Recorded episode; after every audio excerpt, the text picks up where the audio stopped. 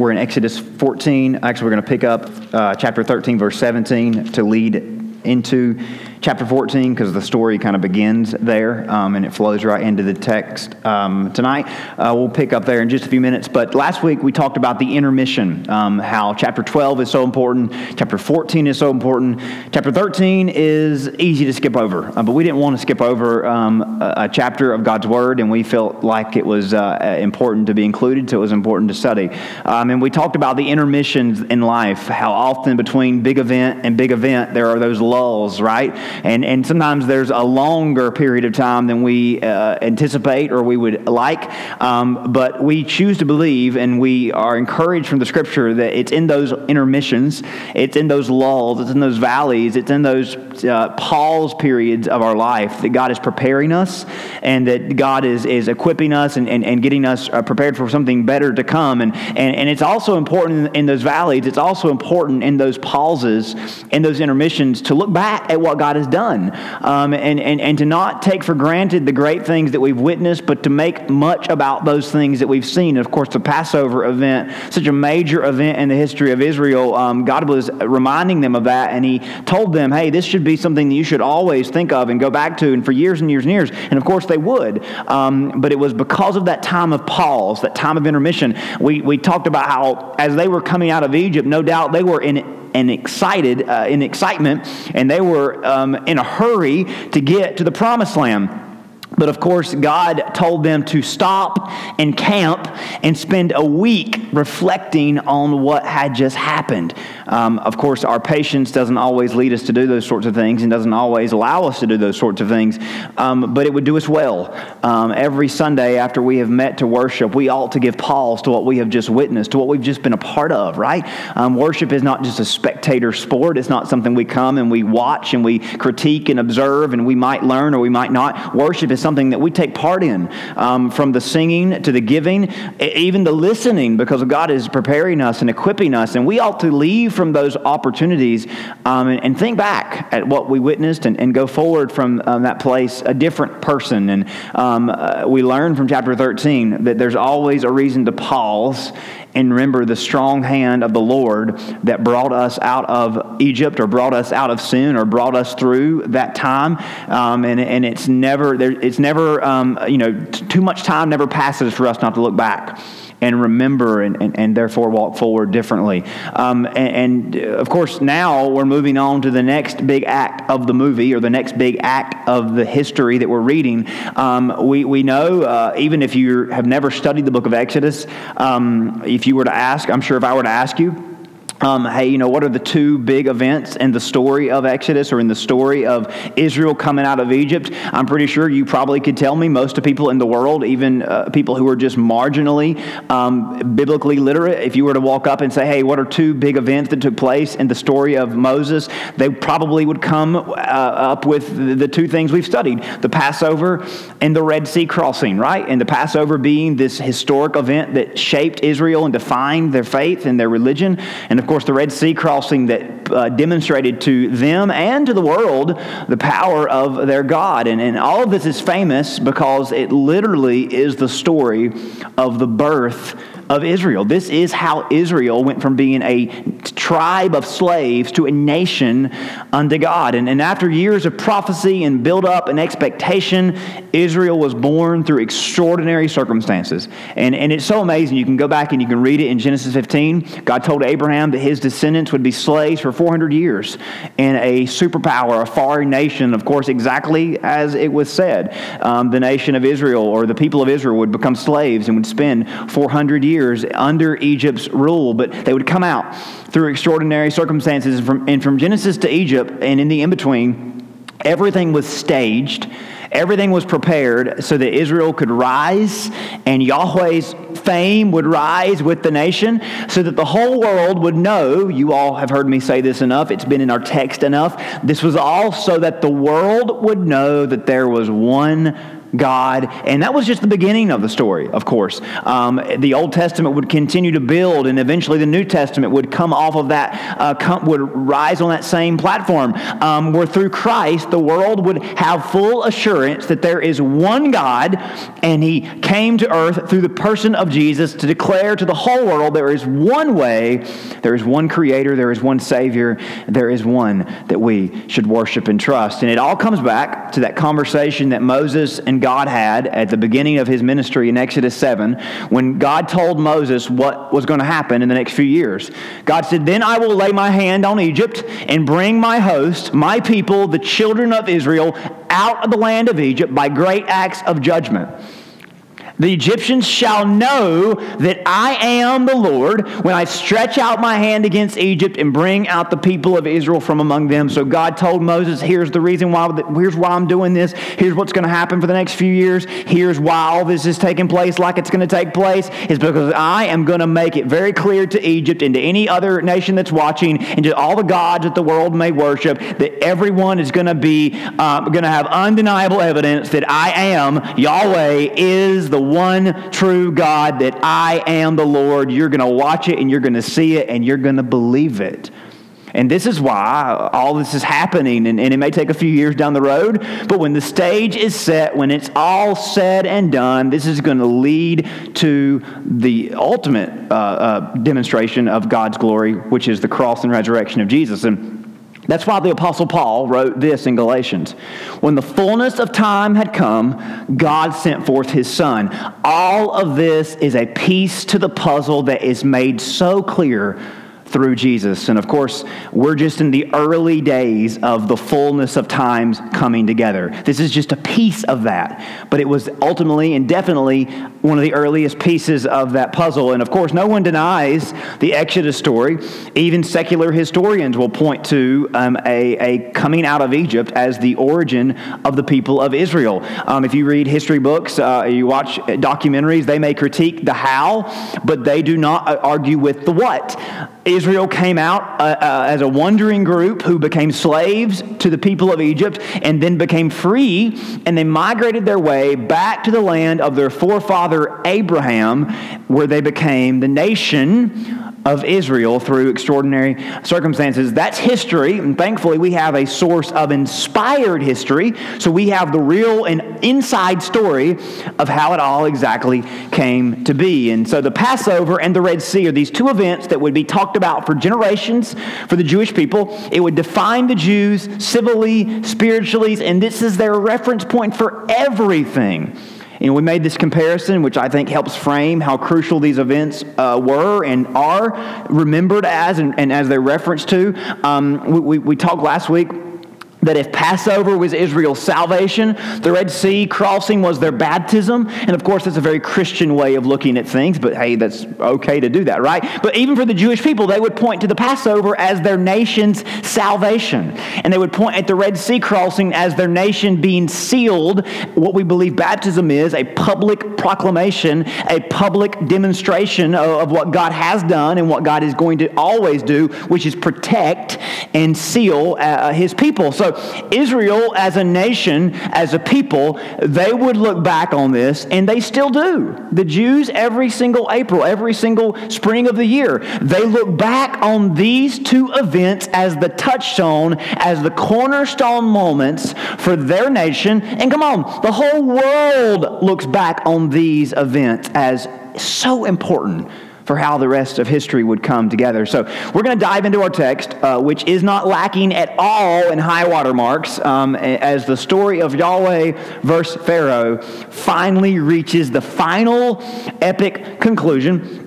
So we're going to begin in verse 17 of chapter 13, and let's begin by reading through chapter 14, verse 3, as the stage is set for this epic conclusion. So the text tells us Then it came to pass when Pharaoh had let the people go, that God did not lead them by the way of the land of the Philistines, although that was near. For God said, Lest perhaps the people change their minds when they see war and return to Egypt. So God led the people around by the way of the wilderness of the Red Sea, and the children of Israel went up in orderly ranks out of the land of Egypt. And Moses took the bones of Joseph with him, for he had placed the children of Israel under solemn oath, saying, God will surely visit you, and you shall carry up my bones from here with you. So they took their journey from Succoth to the encamped in Etham at the edge of the wilderness. And the Lord went with them by day in the pillar of cloud to lead the way, and by night in a pillar of fire to give them light, so as to go by day and night. He did not take away the pillar of cloud by day or the pillar of fire by night from before the people. But the Lord spoke to Moses, saying, Speak to the children of Israel that they turn and camp before Pi Hahiroth, between Migdol and the sea, opposite Baal Zephon. You shall camp before it by the sea, the Red Sea. For Pharaoh will say of the children of Israel, They are bewildered by the land, the wilderness has closed them in. Now, I think you can see where that's going to go. But the more sensible route for God to have led the people out of Egypt um, the more uh, the, the route that would have led them to you know the most uh, the most limitless uh, future or, or, forward motion that would not have been impeded or stopped by anything um, would have been traveling along, the Mediterranean Sea, the northern coast of Africa. Um, there was nothing that would have impeded their progress again, um, but there were civilizations along the coast. There were uh, you know nations of, of the different tribes and and and, and uh, the land of the world at the time. Um, so if a strong migration of a million plus men and women and children were to arrive in those lands, it would have probably drawn out a pretty hostile defense from those tribes and, the, and from those nations. So God says, I'm not going to lead y'all the easy way um, because y'all don't know this, but there's nations up there, and if they see a big herd of people coming, a million strong, they're going to get a little bit afraid and they're going to attack you, and you don't want to be, you're not ready for war, and y'all aren't ready to fight a war. So I'm going to lead y'all in the desert. I'm going to lead y'all in the direction where there is literally nobody, because nobody in their right mind would go this way. So I'm going to lead you that way because it's the safest way, even though it might not seem like the easiest way. Now, God will lead them southeast directly in the path of a roadblock called the Red Sea. Now, this is just a very um, amateur way of kind of demonstrating this. It would have made sense to go from the red dot, which was Ramesses, the capital of the empire of Egypt. It would have made the most sense just to go directly east, um, whether you know along the coast or just in the middle there. It would have made the most sense to go that way because it would have just been a surefire way, and there would have been pathways and there would have been uh, roads that would have been carved out and paved by merchants. So it would have been the easiest way to go. There would have been highways there, and there would have been you know stopping points and cities cities to rest in. But that would have led to controversy or maybe some, some problems that would have uh, caused more trouble. So God leads them the southeast way, the, the blue arrow, um, that takes them directly to the Red Sea. And the text assures us that they were going in the right direction because God was with them. So, right, as it says there in chapter 13, um, it would have been easier to go this way, but God leads them the other way. And then God reminds us, though, that they weren't alone or they weren't in danger because He was with them. The fire and the cloud was there to remind them. And it was visible proof of God's protection and presence with cloud by day and fire by night. Now, God did not owe them the cloud or the fire. They didn't have to have that. He had already proven himself to be real and present to them. But the cloud and the fire were reiterating to and conditioning Israel to trust God as they had in the Passover. We're going to camp out here for a little bit to make sure we get this tonight. God was showing them the cloud and the fire to reiterate and condition them to stay at that same place they had been saved. As they had trusted God for their salvation that night at the Passover, they ought not to move from that place of complete and total surrender. And the idea is don't move past the place of complete and total submission and reliance on God. If it saved you, it's enough to sustain you. And why in the world would you rise up from that place of surrender and think as think to yourself, I don't need to remain in that place. I don't need to remain totally surrendered. I've got the dose of salvation, I can trust in myself from now on. And isn't that our nature, though? Isn't it our nature to have these moments of, you know, surrender, these moments of emotional, you know, uh, submission to God? But almost once we get removed from those environments, once we get out of those scenes and those settings, we get back in our flesh, and it's almost as if, yes, we trusted God, but it was temporary. Yes, we trusted God, but now I see clearly, and I don't need to depend on Him as much. God made it very clear to the Jews you're going to think I don't need to depend on Him as much anymore, but don't you dare fall for that.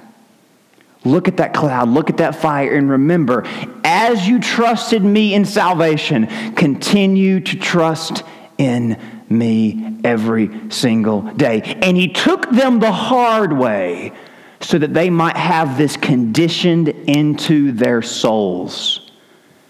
Because that's what a good parent would do, right? A good parent, a good father is wanting to make sure that they don't think twice about trusting in Him. Now, we don't kneel for salvation and get back up, never to kneel or surrender again. Salvation is not a one time act, it's the beginning of a forever submission. Salvation isn't some one time confession and surrender. It's a once and from now on confession and surrender. It's a once, yes, it's a moment of surrender. It's an initial time of transferring your trust. There's a moment when you go from being a non believer to a believer, from a lost person to a saved person. I'm not doubting there is not a beginning. I'm not saying there isn't a starting point, a clear and evident time of turning, of repenting, of change, but it's it's not a one and done. It's a once and from now on, as in I'm walking in this direction and I'm not going to stop walking in that direction. It's a once and from now on. And please, please, please, from now on is so important. Again, saving faith is sustaining faith. And, and, and here's a way to weed out um, empty and emotion based confessions. Um, also, a way to check yourself regarding the substance of your faith in language I think we can understand. Was your posture at salvation the beginning of a trend, or does it chart as an outlier? That when you surrendered at salvation, was that the beginning of more trust and more surrender and more submission? Or when you look at it from the grand scheme of things, does it chart as something of an outlier? Now, here's what I mean by that. When we become a Christian, we put our faith in God in it should increase over time, right? That's not rocket science. This isn't, you know, too deep mathematics, right? When we trust in God, our trust should only go up. It should never go down. But for some reason, a lot of people's conversion experiences, when you back up and look at their lives from 30,000 feet, it looks more like this that there was an initial spike of trust or surrender or this emotional moment of I believe, but almost immediately or sometimes after a while it shows up that that was just a outlier. That was just a anom- an anomaly.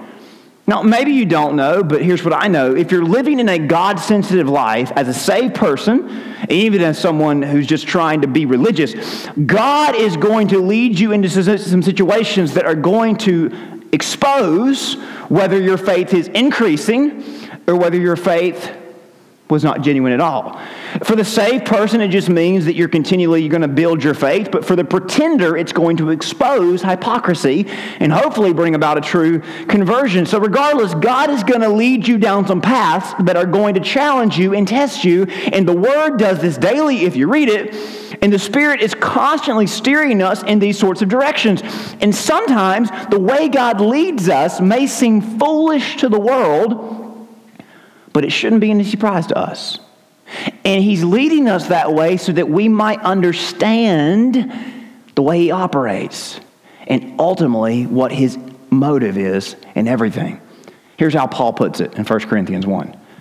God chooses what is foolish in the world to shame the wise. God chose what is weak in the world to shame the strong. God chose what is low and despised in the world, even things that are not, to bring to nothing the things that are. God sent them the the way that didn't seem to be the best way. God sent them in a direction that did not look like it was the ideal direction. God said, Hey, I want you to do this, even though you think you should do that, because I'm, do, I'm, I'm making a point here. I'm driving home a purpose here so that no human might bring bo- might boast in the presence of God. Because if you so much as get out of this place of humility and surrender and you get back in your flesh, you will forget who saved you and you will go in a direction that will destroy you. And because of him, because of God, you are in Christ, who became to us wisdom from God, righteousness, sanctification, and redemption. Speaking of the fact that Christ died a death that many would say was foolish on the cross. Christ went, went, went a way that no one would have thought, hey, that's a surefire way of bringing salvation, but it was God's way. And it's the only way. So that, as it is written, let the one who boasts boast in the Lord. So we can come to this conclusion. If it's for God's glory, anything less than maximum glory to God will result in less than best for us. If it's for God's glory, it will ultimately be for our best. And anything less than the most glory to God, it will result in the less than best scenario for us. God led the Jews in the way that on paper was less than ideal, but he knew it was for their best. And it wasn't as simple as once they got down the road, they realized, ah, we've made the right decision. That's not how this works. They didn't get 20 miles down the road and they think and, and thought, oh wow, we're glad we chose this direction because clearly this was the better option. Because that's not what the text tells us. The text tells us that when they got down the road, and they got to the camp at Baal Zephon, they realized they were at a dead end. And then they began to wonder what's going on. You know, you said that road was not the best road, but you've led us to a dead end. So war is better than a dead end, I think, if you want to weigh the options.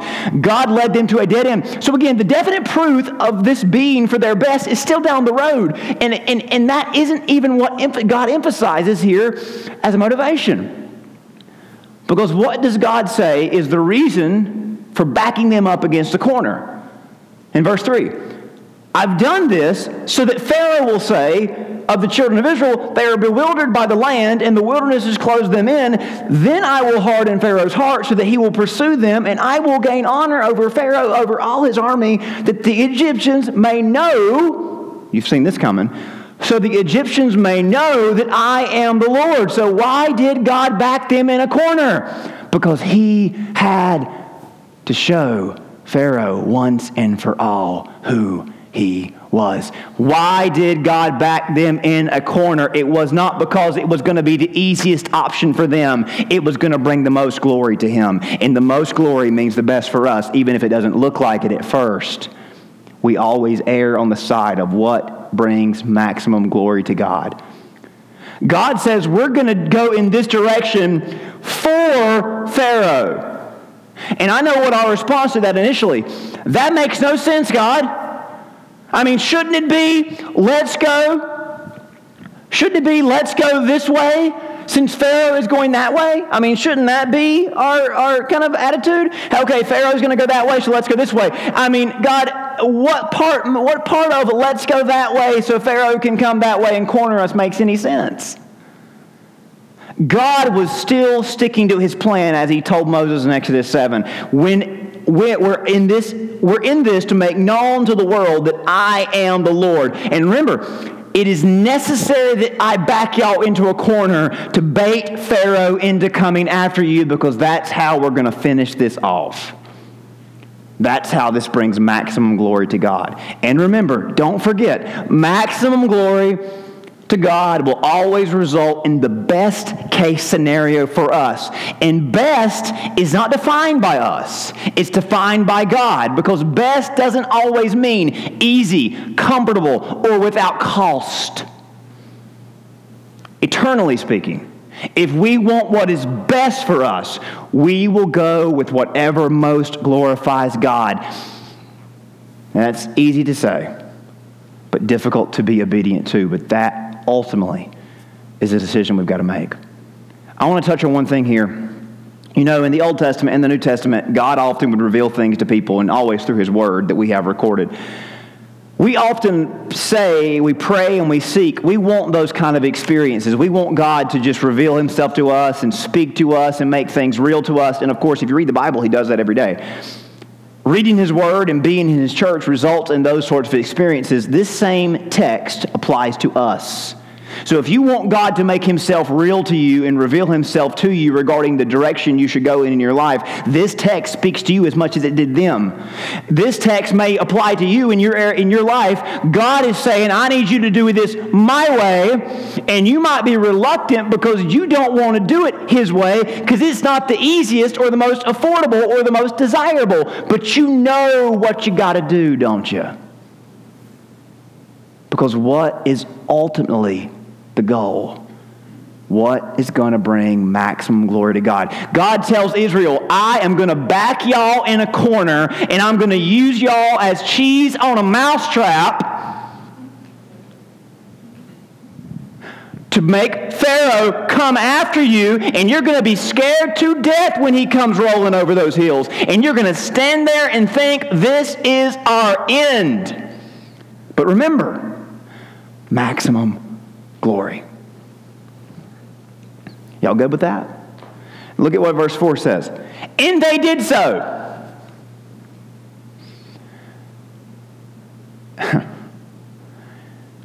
That's not to say that they didn't have second thoughts, but just the fact that they said yes to this shows that we have a lot of room to grow, don't we? Because that is not desirable, is it? Look at verse 5 through 12. It was told to the king of Egypt that the people had fled, and the heart of Pharaoh and his servants were turned against the people, and they said, Why have we done this? That we have let Israel go from serving us. So he made his chariot and took his people with him.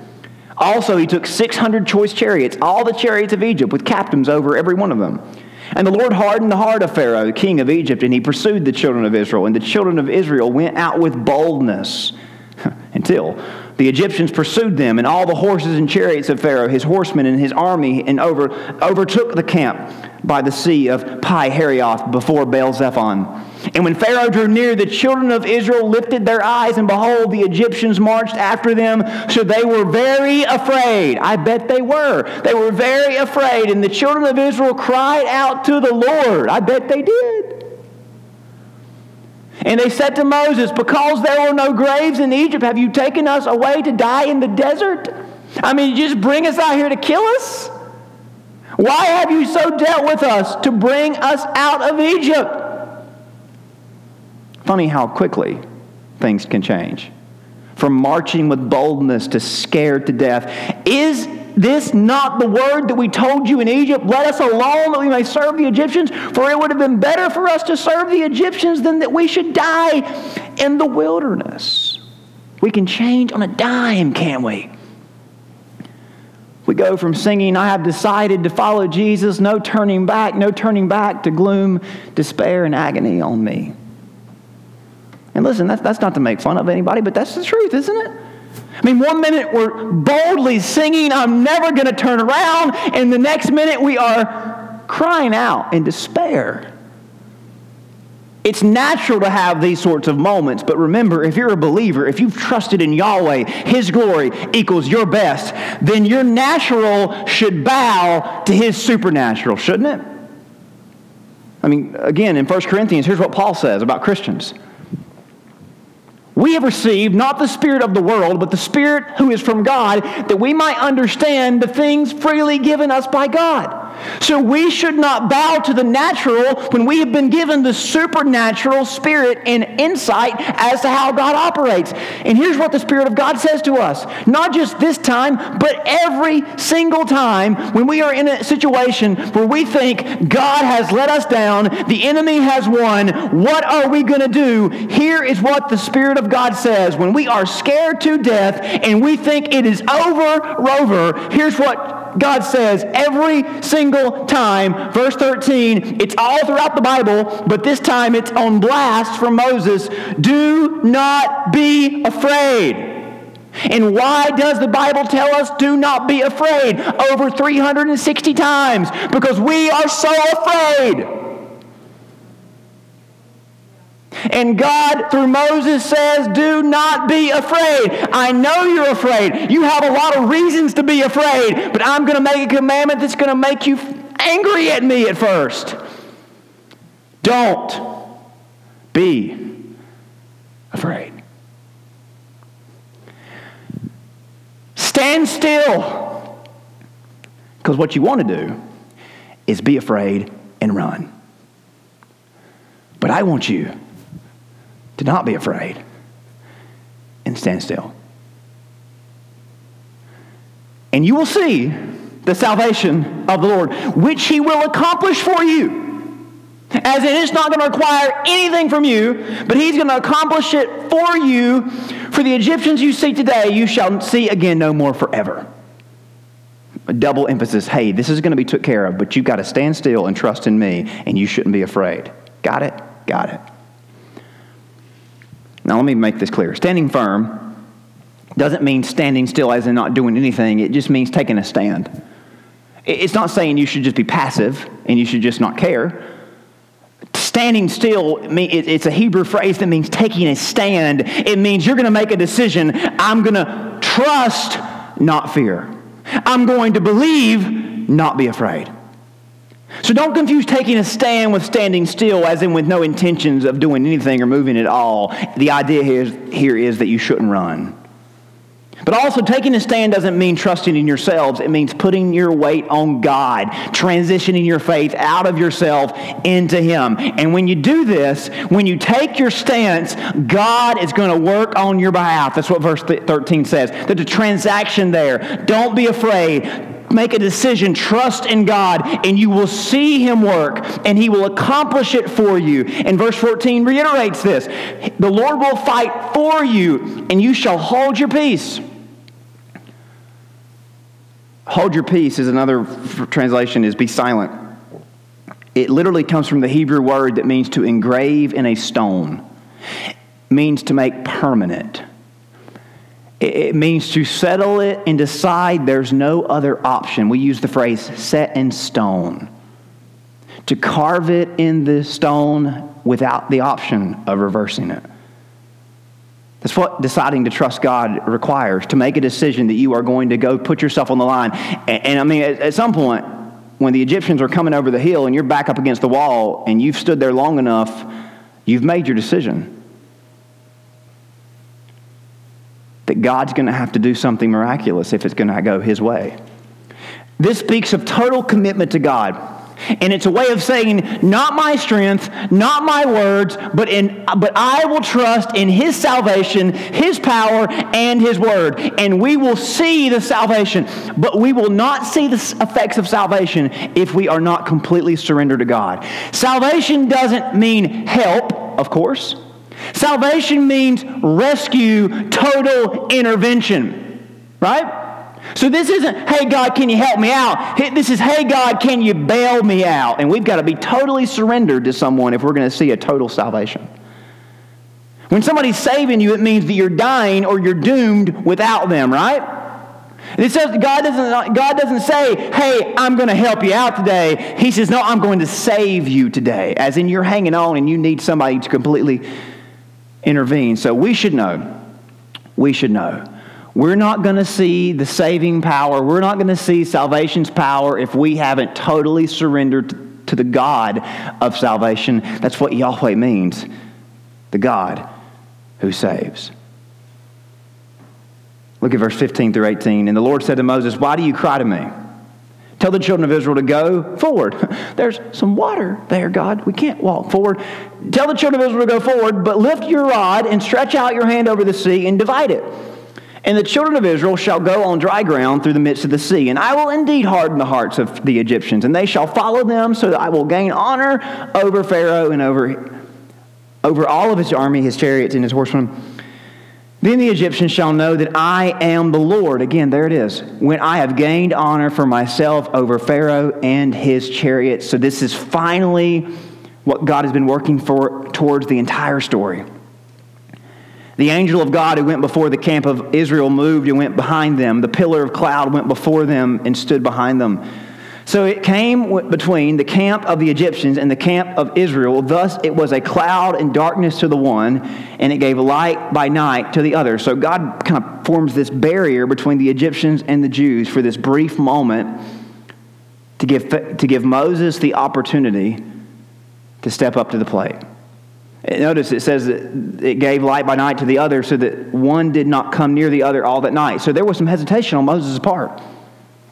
God says, Moses, I want you to stand in front of all of them and I want you to surrender to me. Isn't that what verse 21 says? Then Moses stretched out his hand over the sea.